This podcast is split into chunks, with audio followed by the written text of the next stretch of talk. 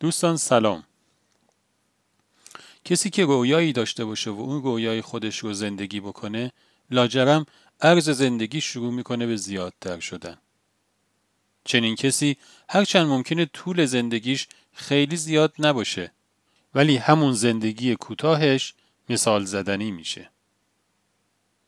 یه دختر خانم نوجوانی بود که به خاطر محل زندگیش که یک روستای دور افتاده بود بی سواد بود. ولی تو همون حال بیسوادی رویای معلمی داشت. خیلی دوست داشت که یک روز معلم بشه.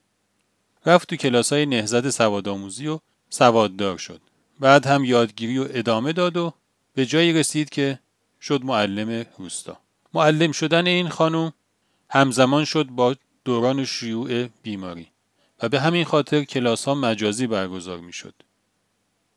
ولی توی اون روستایی که این دختر خانم زندگی می کرد اینترنت آنتن نمی‌داد. مگه بالای یه تپه کنار روستا. منطقه یه منطقه سردسیری و پر برف بود. اون هیچ راهی نداشت مگر اینکه برای اینکه با دانش آموزانش ارتباط بگیره هر روز صبح بره بالای اون تپه. و این محکی بود برای عاشقی این دختر خانم. ولی خب مگه می‌شد تنهایی این کارو بکنه؟ غیر از سختی های این کار خطرات زیادی داشت. و همین باعث شد که پدر دختر هم باش همراهی بکنه و این هم محکی بود برای عشق پدر. هر روز توی سرما و گرما این پدر و دختر وسیله هاشون رو بر می و می رفتند بالای اون تپه می تا دختر خانم کلاسش رو برگزار بکنه.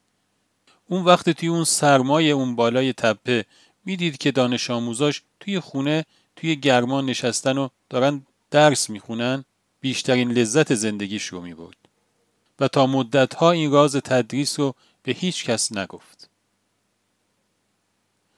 همیشه دلایل زیادی وجود داره که آدم اون کاری که باید انجام بده رو انجام نده. از تنبلی و احمال و کوتاهی و اینها گرفته تا ترس و تردید و خستگی و مشغله. ولی همیشه یک دلیل هست که همه اون موانع رو دود می‌کنه و میفرسته هوا. و آدم فقط به اون یک دلیل اون کاری که باید انجام بده رو انجام میده. و اون دلیل هم عشقه خدا نگهدار.